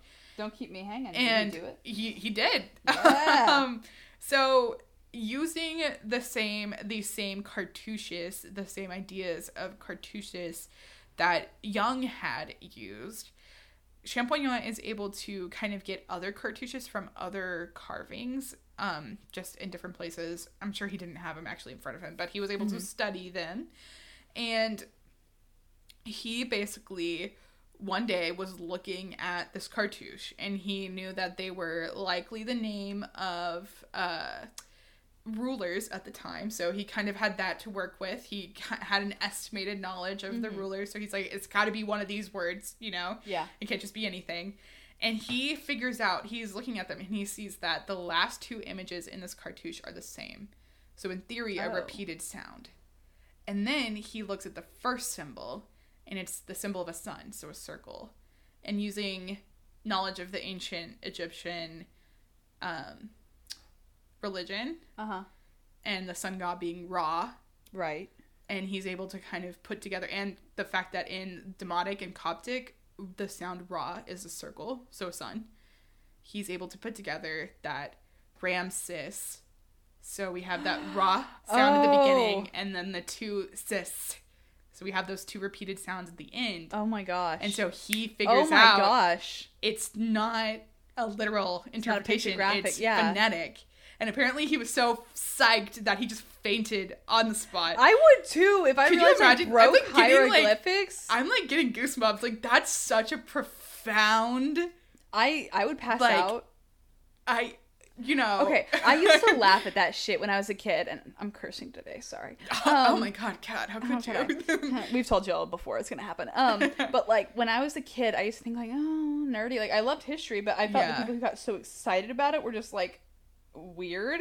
And I Yeah. remember watching National Treasure and the scene where they find the altar in the middle, and Helen Mirren's character is up there, and she's like, "This is gonna unlock." Yeah. Like our understanding of the know. Olmec I languages, and now I look at that and it makes me I want to know. like it gives me sh- chills. I get I know. shivers, I and I'm like, watched- oh I my God. understand it now. Like I to- I totally do because I rewatched National Treasure like a Mhm. year or two ago, and I was like, I'm totally gonna rewatch it soon. I'm oh my! When she says that line, the way her voice shakes, you can feel it, and you just know like the oh my breakthroughs, God. and it makes me like because there's so many things that are lost. Yeah. If someone, can you imagine being there when someone was like, because in the first movie she finds scrolls from the Library at Alexandria, Ugh, Abigail's character shivers. does, and I'm like, can you imagine if you were actually there and someone said this has the seal from the Library of Alexandria, That's or insane. we found the steeple of a building. We think it could be a buried building that was a library, and I'd be like, uh, Yeah. I can't even comprehend the people that make these breakthroughs. I know. I literally so there's a franchise of games called Uncharted. I know them. Yeah. Yeah, good, great games. Love them to death. But I, it hurt me to play this because mm-hmm. every freaking game, there's four of them. Yeah. Every freaking game, the basic plot is Nathan Drake, you know, your Yeah. classic Indiana Jones type, Yeah. finds an old, undiscovered, untouched, Mhm. like ancient civilization, like the ruins of it. And Yeah. And then for whatever reason it has a curse on it and they Yeah. have to destroy it and it And just, it's just painful. breaks my heart because i'm sitting there playing this video game like a total Yep. freaking nerd and like crying because i'm not literally crying but like being very upset because i'm like Yeah. i have to destroy this do you know how big of a deal this would be if I someone know. actually discovered this like Uh, uh, so Yeah. anyway, it was one of those moments. Like this, I don't blame him for passing out. Mm-hmm. Like I don't, who knows if it's really happened. I also heard a version where he runs down the street to his brother's house and faints before he can tell him what he what. Which is also like, valid. Also valid, but like, I just to connect that to be the first one, even though it doesn't seem like that revolutionary, Well, it is. and I mean, well, even in our jobs, like there's the times when I'll be looking at something and like an artifact, and I'm not supposed to be like figuring something out. But mm-hmm. uh, a few weeks ago, someone sent us a picture, and they're like, "We need to know what the people in this picture are doing," and it was like a picture of a bunch of people gathered in a big mm-hmm. field, Huh. and they're like, "We need to know everything about this picture," and I was hmm. like, "Well, holy crap." yeah. Okay, and it was a bad Xerox Xerox copy of a picture.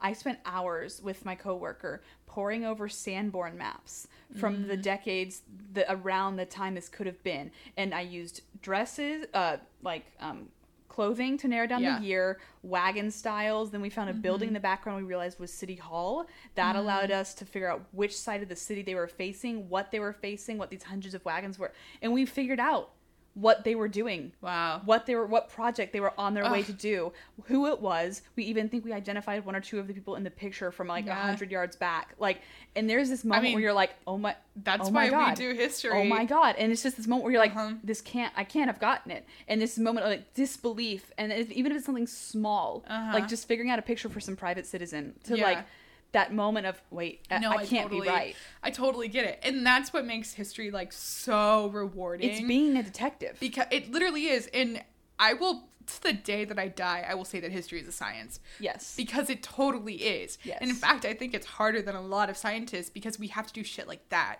We Mm-hmm. have to sit down and analyze every single little. We can't go back and ask these people. yeah. We only have what we have, You're starting from scratch. and we can't go out and get new data like scientists can. Yeah. And uh, that to me is like people put off history. They're like, oh, it's whatever. You know, it's something my coach taught me. Yeah. And they, it's Well, and It's so I, much I more tell than people that. what I do, and I Yeah. told my mom about that, and she's like, "I don't think you understand how upset I am that I just never realized that was history. Yeah. that I couldn't have done and a that." lot of people, a lot of people don't realize that, and that's what makes it. Ugh, that's Yep. why we're sitting here today, isn't it, Kat? Yep. Yep. Oh man. Anyway, so we had one. This guy Champollion had that The moment. moment Like, he was having a hot girl summer. He, He- nailed it. and as far as I think, like we don't have a full translation of the hieroglyphic language. I don't. Yeah, I think that's right. Mm-hmm. I don't think we do. Yeah, and Uh, last I heard, Yeah, the last I check on that. heard, we don't have a full, but this is the most they've had since the fourth century. So this is a breakthrough of like the millennia, and he did it, and I- just can't emphasize Yeah. enough. And then he goes to Europe, and he becomes the first human in centuries to be able to walk through those What ruins and read what's on the walls. Like I just can't imagine what it must have been like to be to be him and to do that.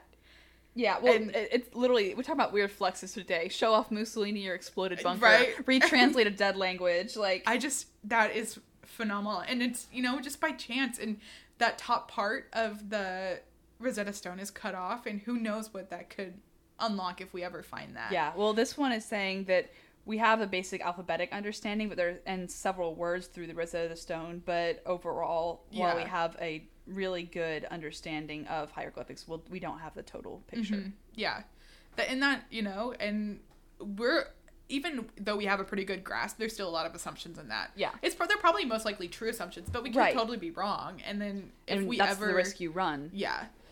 So, yeah, and so that is the story of the discovery of the Rosetta Stone. I love it. And I do need to take, because we're museum people, we have to talk about the museum stuff connected to the Rosetta Stone. And As we should, because as we should. a huge That's a big part of the story, and I don't think we should take it lightly. no.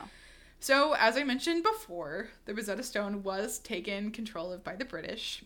And once they got a hold of it, they quite literally never want to let it go.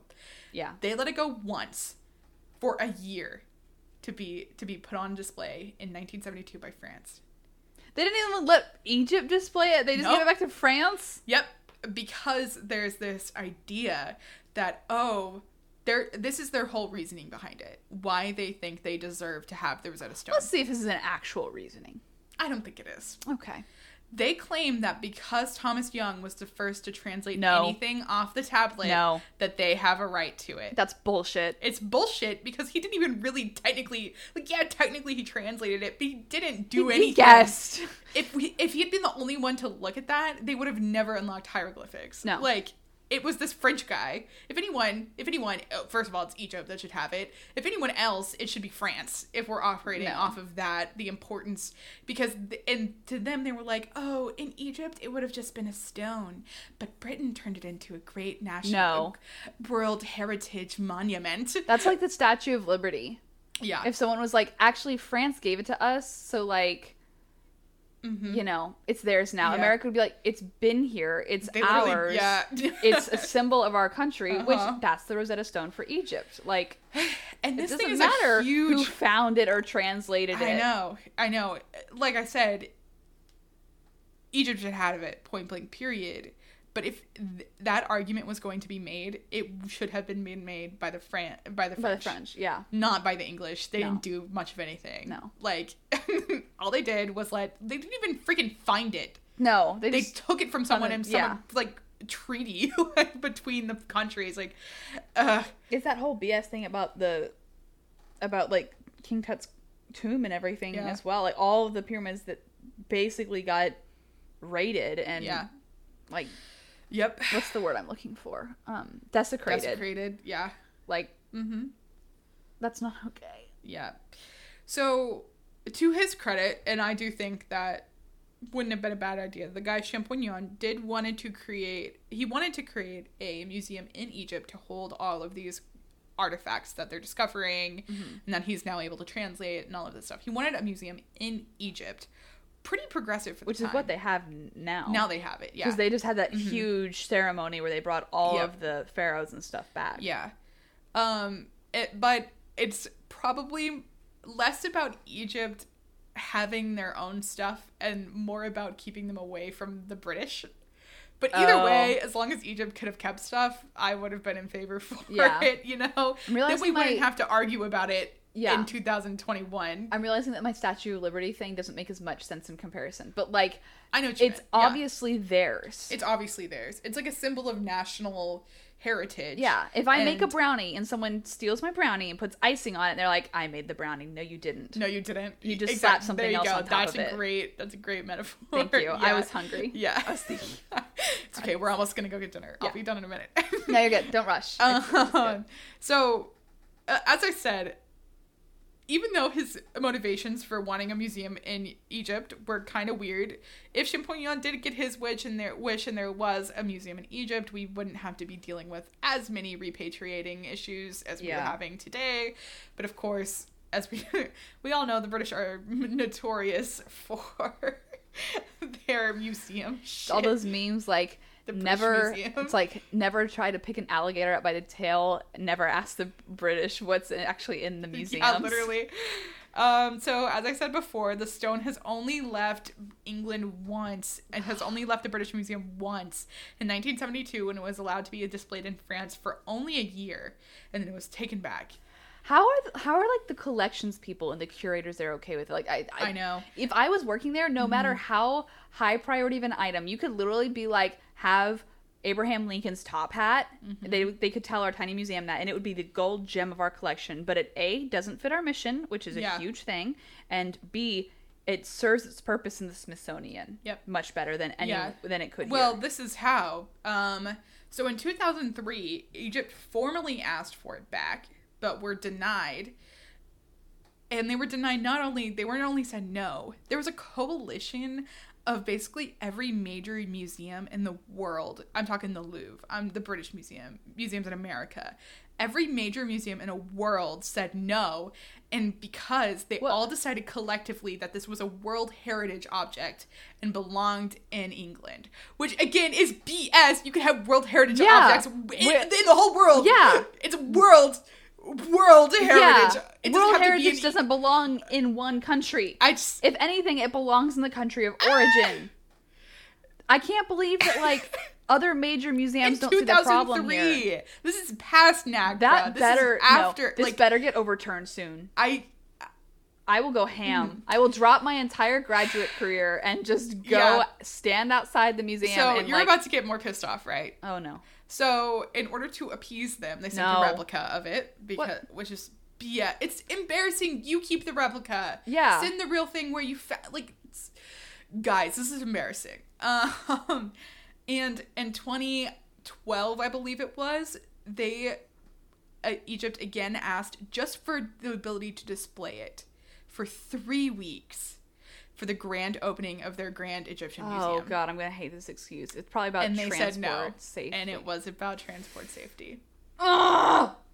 and I and that's the last like official no. Um, because I was curious, I looked it up, and I found an article that in 2020, an expert at the museum doubted that they will ever get the stone back to Egypt.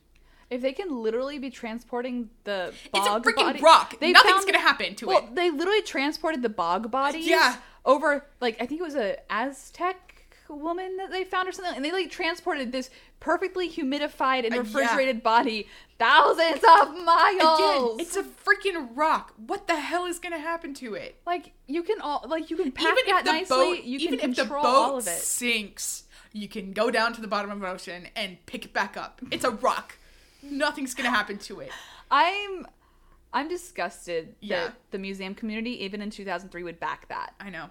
That's I know. not okay. Yep. And yeah, I hope it's that with their new museum opening, frustrating. that yeah, that shit doesn't stand anymore. I know, and I think we're having. I wanted to look up a more recent date than the 2012 um, denial because I, was like, the world has changed a lot between 2012 and now, Yeah. especially related to museum stuff and everything. Mm-hmm. So I was like hoping maybe for that I would at least find an article where they were in talks Yeah. about No. at least having a shared, Right. you know, owner like a year on, a year off in each country. But no, all I got was Mm-hmm. That's that bullshit. it was likely to never return to Egypt. And I just think That's so sad. uh, again, if you're going to call something a World Heritage object, why does it need to be in England? Yeah. Why? I mean, that just gives more power to Herita- people who already. You know, it's a World Heritage Site. Freaking Kyoto. They're not going to uplift the whole city and send it over to Britain. No. like, No. Uh, so it's just incredibly frustrating, and that is the story of the Rosetta Stone to today. You got me salty before we go eat. Yeah, sorry about that. Um, At dinner, that asked me about um, repatriation of a painting. I have a story for you. Oh, okay. I'm excited to hear it. Yeah, it's, it's, it's more funny than it's not actually a It's not- repatriation okay, issue. well, it's that's not good. a controversial thing at all. It's That's just funny. good. Um, I also wanted to note that I did check my phone a minute ago to see, and I was correct. It is Goebbels um, and his family. Mm. Gotcha. He and his wife. He was the propaganda secretary, but Okay, I was maybe wrong I did about hear the about that because that name sounds familiar. Yeah, Magda Yeah. Goebbels. Um, Uh-huh. And I was wrong. They didn't kill all seven children. One of her older sons from previous marriage was at, oh, at a prisoner of war at the time. There's Oh. six younger ones, Oh. like children, children. One boy and five girls. There were six that ended up dying when they committed suicide. The other Oh. one was prisoner of war. So got that wrong. Six died. There were seven children though. Yeah. Yikes. But yeah. Rough. Anyway, well, on that happy note, Yeah. thank you all for sticking around. We Uh-huh. hope it was a good episode. Yes. Um, be sure if you have anything to say about the Rosetta Stone, about Mm-hmm. Operation Valkyrie, about how you feel about Tom Cruise and Scientology, let us know. Um, our Twitter is Uh, t- at T I N A H L podcast. Podcast. Yep, yeah. yep, yep. T I N A H L podcast. That's our. I don't know why my brain just short circuited. It's great. I put you on the spot. I was like, this is gonna freak Kat out. Yeah. um, and our email is this is not a history lecture at gmail.com. We would love to hear from you. Mm-hmm. Please remember to rate us on Apple Podcast. Every review we get is one step closer to getting the Rosetta Stone back in Europe. Yes. One more negative thought I send to the British Museum. Yes. Let's send them all the vo- negative vibes. We're gonna They manifest this, guys. Yeah. the collective power of the 10 people who listen to our podcast are going to get the Rosetta Stone back to Yes. Egypt. Anyway, thank you so much for sticking around. In the meantime, learn some history, and we will talk to you again next Tuesday. And remember, this was not A history lecture. Bye. Bye.